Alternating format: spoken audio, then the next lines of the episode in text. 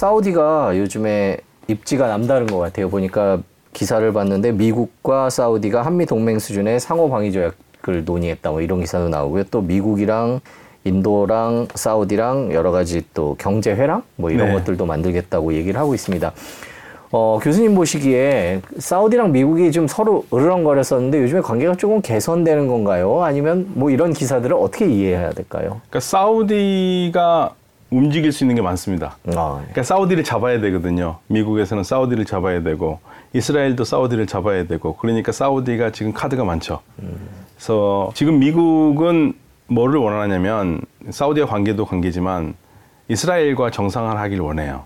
관계를 만들어주길 원하고 사우디하고 이스라엘이 관계 정상화가 된다면 드디어 외교 관계 열린다면 이스라엘로서는 정말 이거는 핵폭탄급 선물입니다. 아, 네. 그러니까 굳이 쪽 여러 나라들과 맺는 것보다 사우디하고 맺으면 사우디하고 부차적으로 여러 나라와 같이 맺는 효과가 있거든요. 아랍 국가 어쩌면 전체하고 다 맺는 효과가 있기 때문에 사우디와 이스라엘이 손잡는다라는 것은 이스라엘도 그렇고 미국도 굉장히 좋은 어, 선물이죠.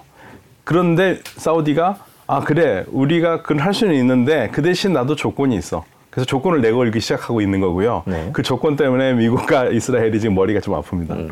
미국 입장에서 보면 사우디와 이스라엘이 이제 수교를 맺고 서로 친해지는 게 어떤 면에서 가장 좋을까요? 중동의 평화 이런 것들인가요? 어, 사실 평화랑 측면은 있죠. 왜냐하면 사우디하고 이스라엘이 손을 맺는다는 얘기는 팔레스타인 문제가 어느 정도는 안정된 상황에서 된다는 얘기잖아요. 그런데 사우디가 이스라엘이 팔레스타인 문제에 대해서 어, 진전을 보이지 않는 상태에서는 맺지는 않을 거거든요. 네. 그래서 이제 그게 문제인데 미국의 입장에서는 이라, 이스라엘과 사우디가 손을 잡으면 일단 미국이 불필요하게 아, 중동에서 발을 담글 필요가 없는 부분이 있습니다. 이란 부분. 그러니까 이란 부분을 이란과의 대적 부분을 사우디하고 이스라엘이 너희들이 좀 둘이 잘해 알아서 해봐라 이렇게 가는 거예요. 그럼 미국이 굳이 개입 안 해도 되지 않습니까? 네. 그리고 중국의 에, 부상을 막을 수 있는 좋은 방법이기도 하고요. 그러니까 중국과 사우디가 친한 걸 어느 정도 떼어놓고 싶은 마음이 굉장히 크거든요. 네. 그래서 미, 사우디 미국으로서는 사우디가 움직여주는 게 좋죠.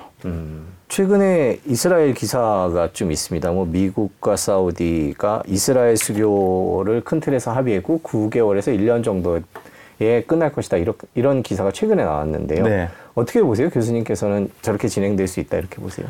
그러니까 사우디가 그 내건 조건이 맞, 그 충족이 된다면 사우디가 세 가지 조건을 내고 있거든요. 첫 번째 미국이 에, 사우디아라비아 방어에 에, 적극적으로 개입하라는 겁니다. 네. 그러니까 한미 동맹 수준의 한미 방위 조약 수준의 그러한 수준의 사우디 방위 조약을 맺어라. 즉 무슨 일이 만약에 사우디에 생기면 미국이 자동으로 개입할 수 있을 정도의 그런 확고한 안보 약속을 하라 이거죠. 그거는 사우디가 2019년에 아람코 유전이 두 곳이나 후시 반군의 공격으로 어, 파괴되면서 어, 얻은 결론이기도 해요. 교훈이기도 합니다. 당시에 그 트럼프 미국 대통령이 사우디아라비아 공격을 당했는데 정말 세계를 깜짝 놀라게 발언을 했죠. 사우디는 더 놀랬죠. 이거는 미국에 대한 공격이 아니라 사우디에 대한 공격이다.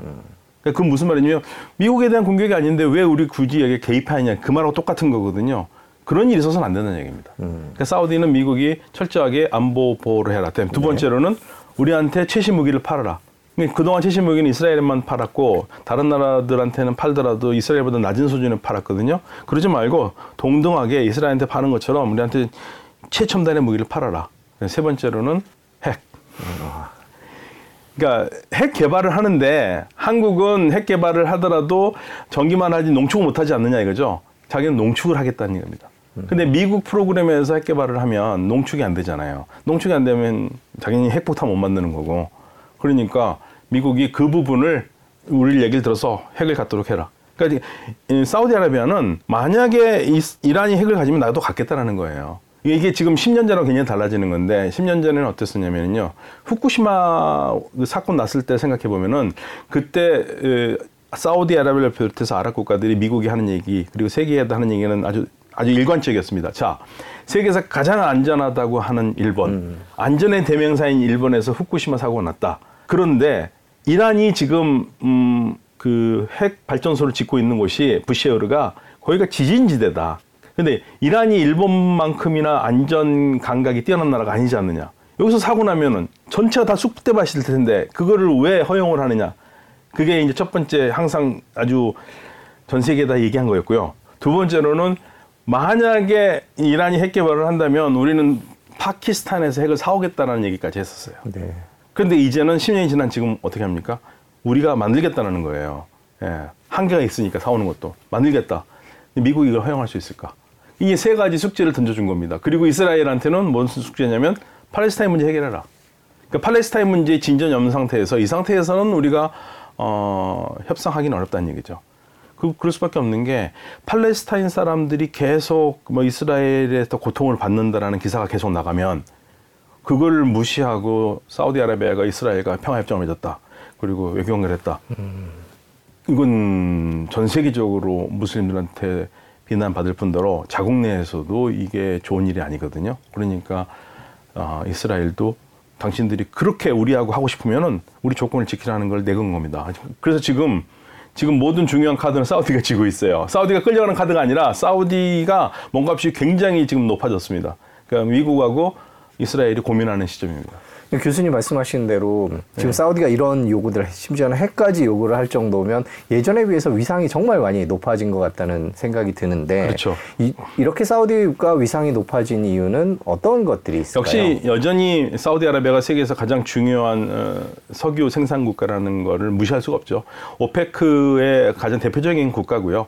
그리고 오페크 플러스에서 러시아하고도 주- 중요한 관계를 맺고 있지 않습니까? 그러니까 사우디는 현재 적이 없어요. 이란 외에는. 그러니까 이란과도 이란이 사실 적이긴 하지 만 이란과는 지금 외교 관계 정상화했기 때문에 적이라고 볼 수는 없거든요. 관계가 관계가 좀 아직까지 좋지는 않지만 그래도 외교 관계를 맺고 있으니까. 네. 예, 그래서 사우디아라비아에서는 지금 사실 사실 그 전에 우리가 튀르키예를 보고 깜짝 놀랐던 게 하나 있습니다. 튀르키예가요 2000년대 초반에 내세웠던 어, 외교 정책이 기억하실지 모르겠지만 적이 없는 정책이에요. 우리 주변에 적을 두지 않겠다. 이거 대단한 정책이었거든요. 그거를 지금 튀르키예 2000년대 판 외교 정책을 아, 지금 사우디아라비아가 하고 있다고 생각하시면 됩니다. 주변과 모두 지금 화해를 하면서 적이 없는 사회로 가고 그러면 자기 몸값을 높이면 높이면서 산유국으로서의 자리를 제대로 차지하고 있고 그리고 더 나아가선 산 석유에만 의존하지 않는 국가를 만들겠다. 이거를 지금 사우디가 보여주고 있기 때문에 사우디의 몸값이 높을 수밖에 없죠. 그럼 사우디는 예전에는 네. 왜 그런 정책을 못했던 거죠? 아무래도 미국 쪽으로 많이 기울었었던 것 같은데. 이게 사실은 이제 무함마드 빈 살만이 가져온 큰 변화인데요. 이전에 국왕들은 국가적 안정을 기여했지 그 과감하게 치고 나가서 개혁하면서 발전하는 게는 좀 어려웠어요. 네. 그러니까 국왕은 항상 거중 조종자로서 여러 문제 있으면 조종 조정해가지고 좋은 게 좋은 거다고 안정적으로 가는 게 목표였는데 그러다 보니까 아주 도발적인 개혁이라든지 그런 거 하기 어려웠는데 모하마드 빈 살만은 전혀 다른 세대예요. 우리가 요즘 뭐 mz 세대 이해하기 어렵다 고 그러잖아요. 굉장히 창의적이잖아요. 그렇게 생각하시면 됩니다. 전혀 다른 어, 유전자를 가진 지- 지도자가 나와서 젊은 지도자가 이끌어가는 거죠. 이런 거는 사우디에서는 처음 보는 일이죠. 최근에 또 뭐 인도, 중국, 사우디, 브라질, 남아프리카 공화국 그리고 브릭스 그래갖고 여러 가지 나라들이 각자 또 이제 그 지역에서 맹주 역할을 하는 그런 신냉전이라는 분위기도 이런 사우디의 몸값 올리기에 역할을 하지 않았을까라는 생각이 드는데 이런 전반적인 분위기는 어떻게 보세요? 그러니까 사- 지금 중동에서 일어나는 변화는요, 우리 어느 한쪽에만 몰빵하지 않겠다는 겁니다. 그러니까 걸치, 걸쳐놓을 수 있는 데는 다 걸치는 거예요. 그러면서 통로를 만드는 겁니다. 그러니까 적이 없는 정책하고 똑같아요. 다 만들겠다는 겁니다. 그러니까 사우디를 지금 적국으로 갖고 있는 나라가 갈수록 사라져 버리잖아요. 경제적으로 다 연결되려고 하고 있고 그리고 사우디하고 어, UAE가 경쟁 관계라고 할 수 있는데 UAE가 그리는 큰 그림은 뭐냐면 UAE를 중심으로 해서 전 세계가 다 뻗, 뻗어나가는 겁니다. 그러니까 모든 나라가 UAE를 UAE를 통과해 가지고 연결되는 그런 국가를 꿈꿔요. 그래서 UAE는 어, 여기 아라비아 반도에 있지만 아라비아에서 러시아까지 이어지고 중국까지 이어지고 다시 반대쪽으로는 홍해를 건너서 아프리카로 해가지고 스페인으로 이어지고 그 다음에 사우디를 통해서 유럽으로 이어지고 네. 이런 큰 그림을 그리고 있기 때문에 이 경쟁이죠. 허브 경쟁이 벌어지고 있어요. 그러니까 허브 경쟁이 그전에는 공항 하나를 두고 공항이라는 작은 거로 생각했을지 몰라도 이제는 나라를 전체를 허브로 하면서 전 세계에 연결되는 그러니까 요즘 그 아라비아 반도에서 가장 싱크탱크들이 많이 쓰는 말 interconnected world 거기 중심이 되고 싶어 합니다. 마침 중동 얘기를 또 해주셨으니까 그 이란과 사우디 관계가 어떻게 됐는지도 궁금을 합니다. 7년 만에 화해를 한다 서로 뭐 그러면서 왔다 갔다 하고 교류도 하고 그렇습니다. 근데 뭐 또 서로 핵 때문에 견제를 하고 있는 것 같기도 하고요. 그 최근에 사우디와 이란의 관계는 어떻게 진행이 되고 있습니까? 지금 관계는요. 2016년에 오바마 전 미국 대통령이 했던 좋은 대로 되고 있는 것 같아요. 오바마 대통령이 그때 뭐랬냐면 콜드 피스라도 하라고 그랬거든요. 그러니까 이란과 사우디가 어, 화해하거나 화해하지 않고 그리고 이웃으로 살아가지 않으면 중동에 평화 없다. 그러니까 콜드 피스라도 하라고 그때 조언을 했어요. 반응이 어땠겠습니까? 냉랭했죠. 냉랭했습니다. 근데 7년 후인 지금 네. 그게 벌어지고 있는 거니까 어 오바마가 얘기했던 거는 사실은 미국 입장에서는 너네 둘이 좀 잘해봐라 다른 말로 하면 우리 미국이 거기까지 신경 쓸 틈이 없고 중동에 좀 너희들이 잘해야지 우리가 좀, 시- 좀 손을 덜 거 아니냐 이런 의미였고 그래서 사실 그때 인기를 못 얻는 발언이었는데 마치 그 말이 예언처럼 지금 그대로 벌어지고 있는 겁니다. 그러니까 차가운 평화가 필요해요. 양쪽이 그러니까 서로 사랑하지는 않아요. 사랑할 수가 없어요. 그렇지만 그렇다고 우리가 원수로 지내면서 서로 싸우기에는 너무 서로 피곤하지 않느냐. 잠시 좀 쉬자. 그래서 외교 관계도 복원하고 거기까지입니다. 음, 그렇군요. 네. 그두 나라의 그뭐 종교적인 차이, 정치적인 차이 때문에 그런 한계는 있겠지만 경제적으로는 좀 괜찮아질 수 있다라는 얘기를 예전에도 해주셨던 것 같은데 그 사우디가 뭐또 워낙 돈이 많고 이러니까요. 그런 경제적 관계는 좀 진전이 있습니까? 없죠. 미국 때문에. 아, 그런가요? 그러니까 사우디는 이란에 투자를 하고 싶어요. 네. 투자를 하고 싶은 이유는 간단합니다. 우리가 경제적으로 얽히면은요 사이가 나빠질 수가 없습니다. 예 그리고 싸울 필요가 없잖아요. 예. 그러니까 우리가 예를 들면 북한하고 햇볕 정책을 하려고 했던 것도 경제적으로 얽혀 놓으면은 북한이 결국에는 우리하고 친하게 지낼 수밖에 없다라는 그런 논리였고 모든 나라들이 햇볕 정책할 때는 항상 그렇게 경제적으로 엮기를 네. 거거든요. 이란이 이란의 자리프 전 외무장관이 미국이 제재를 받을 때 굉장히 후회한 게 하나 있습니다. 우리가 세계와 좀 더 촘촘하게 경제적으로 같이 엮여 있었으면 미국이 미국 기업을 위해서라도 제재를 안 했을 것이라는 얘기죠. 음, 네. 그러니까 사우디아라비아가 똑같습니다. 사우디아라비아 이란에 투자를 하고 싶고 이란을 경제적으로 연결하고 싶은데 문제는 미국이 그건 너무 마- 빨리 가는 거 아니냐? 너 미국 이란에 투자하려면 우리 제재하는 거 지켜야 된다고 하니까 지금 못 하고 있는 거죠. 이제 사우디의 위상을 저희가 하나하나 짚어보고 있는데 강대국들과의 관계도 한번 짚어보겠습니다. 최근에 미국이요, 그 사우디와 함께 아프리카에 진출을 하겠다, 뭐 이런 식으로 예서, 얘기를 하면서 이제 자원 얘기인 것 같아요. 뭐 중국이 워낙 자원을 꽉 잡고 있으니까 그러는 것 같기도 한데 아프리카에 히토류, 리튬을 찾아서 사우디와 함께 가자 이런 얘기를 했습니다. 네. 이 기사는 어떻게 보셨습니까? 아 그러니까 미국은 지금 모든 정신이요 네. 중국 맞는 데 가 있어요. 네. 그래서 이번에 G20에서 아프리카 연합을 불러 연맹을 불렀잖아요. 네네. 그 사실은 그거 비꼬입니다. 아 그러니까 중국 쪽에서는 그 중국 쪽에서는 이제 본의 보수적인 정책에서는 미국이 결국 이 G20에서 얻은 건 뭐냐? 안 없다. 아프리카 연맹 하나만 데리고 선- 불러온 거다. 그냥 불러온 게 왜? 이 중국 견제하기 위해서라는 거죠. 그러니까 중국이 그동안 어 사실은 미국이나 서방 선진국도 그렇고 우리도 많이 신경을 못 썼는데 아프리카 신경 못 썼을 때 미, 중국은 아주 오래전부터 신경을 쭉 써왔잖아요. 그러면서 많은 것을 중국이 차지하고 있으니까 거기에 대해서 상세하기 하기 위해서 들어가는 거고 네. 거기 들어가면서 미국이 같이 사우디를 같이 들어가자는 거죠. 그러니까 사우디의 몸값을 올려준 거죠. 사우디는 아프리카에 어떤 영향력이나 지분 같은 게 좀 있습니까?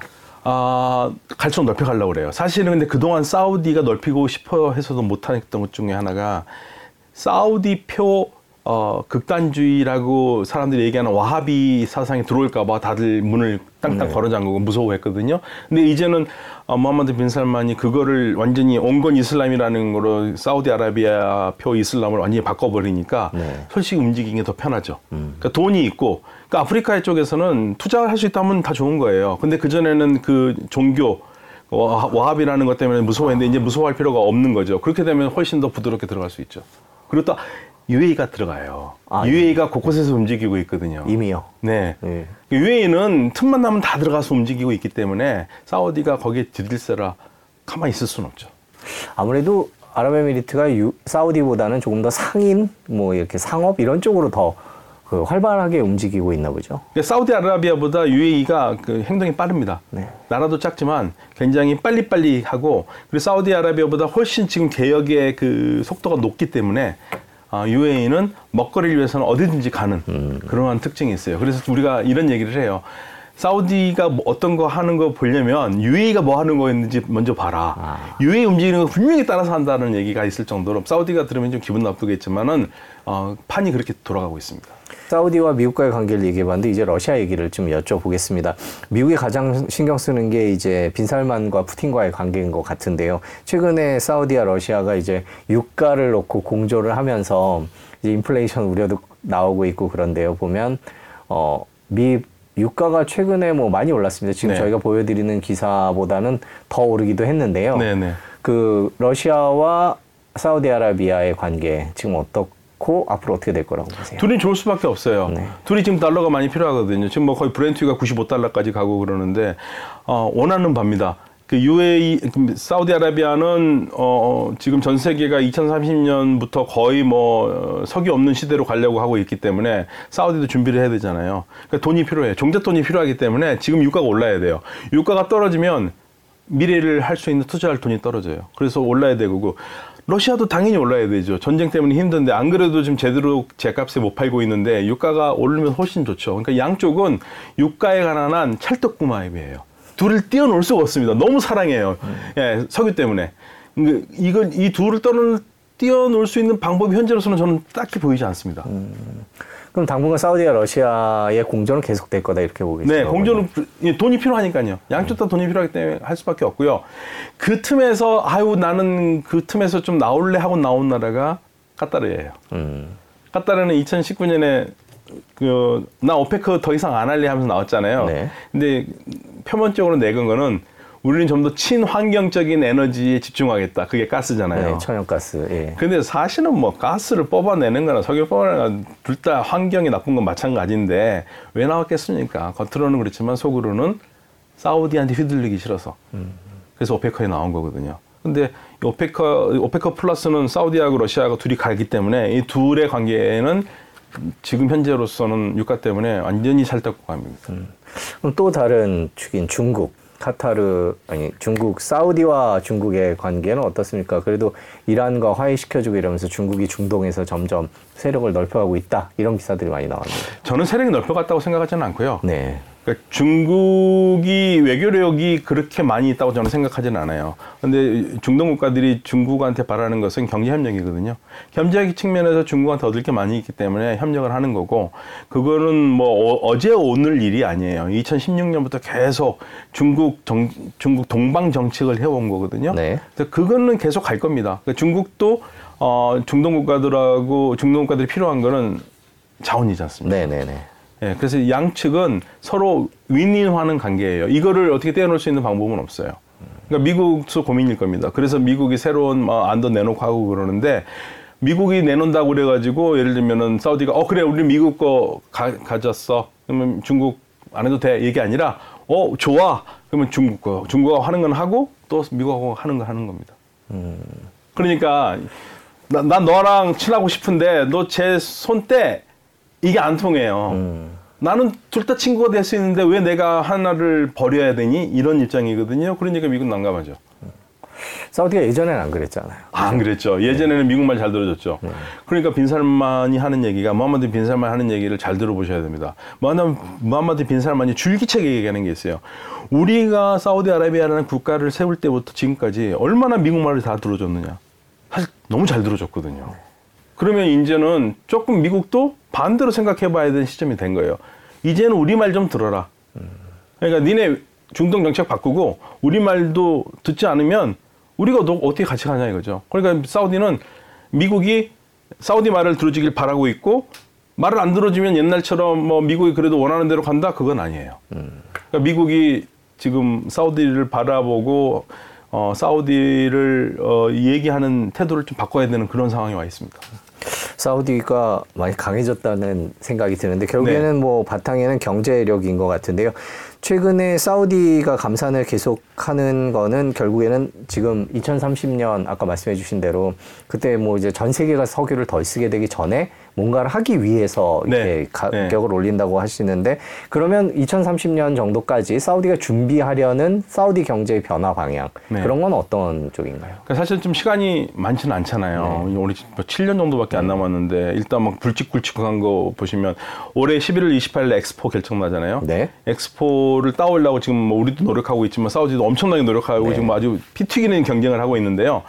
일단 엑스포를 따오고 싶어 하고요. 그리고 더 나아가서는 2029년에 동계 아시안 게임 하죠. 2030년까지 어, 느 정도 선이 다 보여야 되고 그런 다음에 월드컵도 한다고 그러지 않습니까? 네. 그러니까 이게 줄기차게 그 시간표대로 돼 있어요. 그러니까 적어도 2030년까지 목표한 대로 어 100%는 아니더라도 어 네옴 신도시 그쪽도 윤곽이 잡혀야죠. 적어도 어 1차 단계까지는 돼야지 자기 돈을 쏟아부어 가지고 하는 게 돼야지 그 다음에 그걸 보고 아 이게 성공하는구나 불가능한 것 같은데 성공하는구나를 보면 다른 나라들도 투- 투자를 해서 들어올 거기 때문에 지금 2030년까지 어떻게 해서든지 그림을 만들어 만들어내야 된다는 커다란 아, 숙제를 스스로 떠안고 있어요. 그러니까 할 수밖에 없습니다. 산업 다각화. 그러니까 뭐 지금 사람들한테 뭐 외국한테 굉장히 욕을 많이 먹는 게 뭐 스포츠 가지고 이미지 뭐 이미지를 깨끗하게 하려고 그런다 그러면서 뭐 골프도 하고 막 그런다 그러지 않습니까? 근데 그 사우디는 아 그렇게 하든 말든 우리는 아무튼 경제 다각화할 수 있는 건 다 하겠다는 거거든요. 그러니까 전 세계가 지금 스포츠에서 골프도 뭐 LIV죠. 네. 45, 54죠, 54. 그게 사실 숫자가 LIV가 54거든요. 네. 라틴 숫자로 54. 그 그것도 다 지금 하고 있는 거고 여러 가지 뭐 축구도 그렇고 다 뭐 손흥민 선수도 막 데려오려고 하는 것도 다 그런 이유입니다. 아, 최근에 또 사우디가 테슬라 공장을 유치하려고 한다라는 기사가 나왔습니다. 근데 예전에 또 나와서 말씀해 주시기는 사우디의 제조업이라는 게 그렇게 대단하지 않다라고 말씀을 해 주셨는데 그러면 사우디가 지금 이런 변화의 과정을 통해서 제조업을 좀 키워보겠다라는 예. 그런 욕심을 갖고 있는 맞습니다. 건가요? 그러니까 이들의 궁극적인 목표는요, 무슨 물건을 내면은 그 동안에는 사우디 국민들이 전부 다 made in Korea, made in Japan, 뭐 made in US 이런 거 사서 들어왔잖아요. 이- 이제는 made in US도 아니고 made in Saudi Arabia를 만들고 싶은 거예요. 그래야지 일자리가 생기는 거지 않습니까? 그래서 테슬라 공장 들어오고 예를 들면 우리도 현대도 지금 들어간다고 그러지 않습니까? 공장이 들어오고 또 우리 공장을 해서 사우디가 자기 돈으로 공장을 지어주겠다는 얘기까지 했지 않습니까? 아, 예. 그거 왜 그러겠습니까? 고용 때문에 그래요. 그러면 이런 생각 들잖아요. 아, 그러면 사우디 젊은이들이 공장에서 노동자로 고용 그 일을 할까? 설령 그게 아니더라도 관리직이라도 높은 직이라도 할 수 있지 않습니까? 자리가 생기지 않습니까? 그걸 원하는 거고 궁극적으로 사우디아라비아는 젊은 사람들이 어, 전부 다 직업을 갖고 소득을 얻어서 소득세를 내서 그 소득세로 그리고 법인세로 사우디아라비아를 움직여가는 그런 나라를 만들고 싶어 하는 거예요. 그러니까 우리가 사우디가 돈이 굉장히 많다고 생각하는데 사우디의 국민 소득은 2만 8천 달러밖에 안 돼요. 우리보다 더못못 살아요. 그러면 우리가 어 2만 8천 달러밖에 안 되는데 왜 그렇게 왕족 돈을 돈 많이 쓰지? 왕족들은 별- 별도의 세계에 사는 겁니다. 예, 그냥 일반 국민들은 가난해요. 그러니까 일반 국민들이 가난하기 때문에 일자리를 얻어야 되는데 일자리가 없지 않습니까? 그러니까 제가 항상 강조하지만 석유가 나오는 나라는 일자리가 없어요. 석유 산업은 금융 산업이라서 금융으로 돈을 벌 수 있지만 석유 산업이 고용하는 사람은 굉장히 적어요. 그렇기 때문에 석유 산업이 발전한다고 해서 고용이 안 되거든요. 파생 산업이 발전을 해야죠. 석유 원료를 가지고 뭐 공장을 짓거라든지 그런 걸로 해서 사업을 일으키고 해야 되는데 그걸 못 했지 않습니까? 그러니까 예를 들면은요, 석유 부산물에서 나오는 거를 만들 수 있는 게 플라스틱 재질이지 않습니까? 만약에 사우디아라비아가 석유 나오면서 플라스틱을 처음부터 만들기 시작했다면 우리나라는 플라스틱을 만들 수가 없었겠죠. 네. 그 우리가 요즘 뭐 천 원, 천 원 주고 살 수 있는 바가지를 거기는 백 원에 팔 수 있는 거거든요. 그런데 안 했기 때문에 우리가 했고 우리는 이제 그 사람에 넘어갔잖아요. 그러니까 우리가 이미 안 하는 산업을 이제 인지하고 있기 때문에 우리한테 경쟁력이 있는 건데 그 따라오는 속도가 빠른 거죠. 그러니까 산업화를 하려고 그런 겁니다. 이게 사우디뿐만 아니라 아랍에미레이트, 사우디아라비아, 이 소위 말해서 중동의 산유국의 중요한 국가들이 전부 다, 다 그걸 하고 싶어 합니다. 근데 사우디가 더 힘이 셀 수밖에 없는 건 사우디가 만약에 고용이 되잖아요. 그럼 자국민 고용이 되고 자국민 세금이 내고 세금을 내고 그럼 좀 발전할 수 있는 가능성이 있고 UAE도 그렇게 할 수 있지만 UAE는 외국민이 많지 않습니까? 90%. 예, 그래서 UAE보다는 가는 속도가 만약에 제대로만 간다면 사우디가 속도 가속이 더 붙을 것이고 그렇다면 사우디를 능가할 수 있는 나라는 중동에서 찾기는 어려울 것 같다는 생각을 해요. 지금 그러니까 뭐 종교적으로든 어떤 이유든 사우디가 중동의 최강대국인데 제조업까지 갖추게 되면 네. 뭐 완전히 중동을 장악하게 되겠군요. 그렇죠. 중동만 장악하겠습니까? 주변 지역을 다 장악할 수 있는 그런 나라가 되겠죠. 지금 방금 말씀해 주신 내용 중에 고학력이라는 얘기가 있었는데 그 사우디가 또 왕실과 일반 국민들과는 경제 수준이 많이 다르다 말씀을 해 주셨는데 하- 그 고학력이라는 얘기는 그만큼 교육이나 이런 것들은 잘 되고 있다 네. 이런 얘기인가요? 대학생들 졸업자가 많은 거죠. 대학 졸업해서 자- 일이 없는 거죠. 그 사우디아라비아가요 이렇게 변할 수 있었던 가장 큰 이유 중에 하나는 킹 압둘라 그러니까 선왕 때죠. 선왕 때 뭐를 했냐면 젊은이들을 외국으로 많이 보냈어요. 그 우리나라에도 많이 왔습니다. 국비 장학생으로 네. 생활비까지 줘서. 근데 이 사람들이 다 외국에서 보고 왔잖아요. 외국에 살다가 왔고, 그러니까 한국에서만 산 게 아니라 미국 이런 데 다 살다가 이제 한, 그, 자국에 돌아가면 얼마나 답답하겠습니까? 그러니까 생각이 달라요. 우리 MZ 세대가 지금 20, 30대, 10대, 20대, 30대가 지금 40, 50대하고 다르듯이 여기도 완전히 다르거든요. 그러니까 무함마드 빈 살만 인기가 있, 을 수밖에 없는 건 무함마드 빈 살만은 그 세대 사람들의 눈높이에서 세상을 이야기를 하고 있으니까 지금 압도적인 지지를 받고 있죠.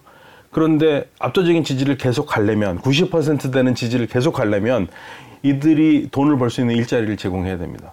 일자리를 지금 제공할 게 별로 없으니까 그래서 지금 어쩌면 자구책으로 했던 게 우버 택시를 열어준 거예요. 그래서 사우디의 그 젊은이들이 우버 택시 운전을 해요. 그럼 차는 어떻게 하느냐? 차 자동 국가에서 융자를 받아가지고 차를 사고. 근데 차 이게 그 중국 차라는 게 좀 화가 납니다만, 네. 예 그런 식으로 돈을 벌기 시작해요. 그러니까 국민들이 이제 내가 돈을 벌어서 산다라는 그 돈을 버는 즐거움을 알게 되는 거죠. 예, 그거 좋은 저는 굉장히 중요한 교육이라고 봅니다. 국제적인 위상은 어떻게 될까요? 이제 유가를 바탕으로 석유를 원유를 바탕으로 해서 사우디의 위상이 이루어졌는데 말씀해 주신 대로 점점 그 사용량이 이제 앞으로 줄어들고 그럼 사우디의 위상이 어떻게 될까 이런 생각도 드는데요. 예, 그러니까 그게 지금 걱정이 되는 거죠. 근데 저는 내심 어, 산유국들이 가지고 있는 자신감이 있다고 봐요. 뭐냐면 전 세계가 2050년을 뭐 넷제로 얘기를 하는데 그렇다면 석유를 안 쓰는 세상이 올 거라고 생각하는데 그거 오지 않을 거다. 이거는 제가 확인한 건데요. 카타르, 아랍에미레이트, 사우디아라비아 전부 다 그 산업의 그 에너지 산업에 종사하는 그 대표들이 하는 얘기가 일관적 일관적으로 에너지를 어 그 화석 연료를 쓰지 않 전혀 쓰지 않는 세상 오지 않을 것이다. 적어도 50% 이상 쓸 수밖에 없다. 그러면 우리가 지금 얘기해야 될 거는 어, 화석 연료 없는 세상, 청정 세상을 얘기하는 게 아니라 화석 연료를 얼만큼 청정하게 생산할 수 있느냐 그 기술에 지금 전념을 해야 되는데 지금 유럽이나 미국 다 번지수가 틀렸다고 얘기를 하고 있거든요. 근데 미국도 갑- 최근에 그런 얘기했죠. 화석 연료를 생산할 때 어, 친환경적으로 생산하는 방법 연구가 필요하다는 얘기가 나왔거든요. 그래서 그 부분에 내심 자신감을 갖고 있다고 생각을 해요. 모하마드 빈 살만 얘기를 많이 해주셨는데 앞으로 뭐 5년, 10년 어떤 전략을 펼까요? 좀 기대가 되기도 하는데요. 그러니까 저는 무함마드 빈 살만을 애송이라고 생각하는 사람들이 참 문제라고 생각하는데 제가 무함마드 빈 살만의 관련된 책을 읽어 다 읽어봐도 얻을 수 있는 딱 하나의 아주 중요한 생각은 뭐냐면 아 이 무함마드 빈 살만이 만만하게 볼 사람은 아니다. 적어도 10대 때부터 세상 돌아가는 걸 보기 시작했고 20대에는 아버지 옆에서 사우디아라비아가 어떻게 돌아가는가를 다 파악한 사람이고 본인 말대로 어 부왕세자가 됐을 때그 된날 첫날 자기가 원하는 그림을 다- 거의 다 그렸다고 얘기할 정도로 그런 인물이라면 보통 인물은 아닙니다.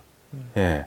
보통 인물은 아니고 처음에 어, 왕세자가 된 다음에 국, 국방장관 되고 했었을 때 예멘전 실패, 그다음에 까시꾸지 문제 이런 문제들은 미숙한 문제들인데 지금은 훨씬 더 세련되거든요. 네. 그리고 지금 외교 정책 하는 거 보면은 어유 던지고 받고 던지고 받고 하거든요. 이거 보통 아닙니다. 그래서 무함마드 빈 살만이 음, 계속 이런 정권을 이어갈 수 있고 계획을 한다면 사우디아라비아는 상당히 강한 비전 있는 국가가 될 것 같아요.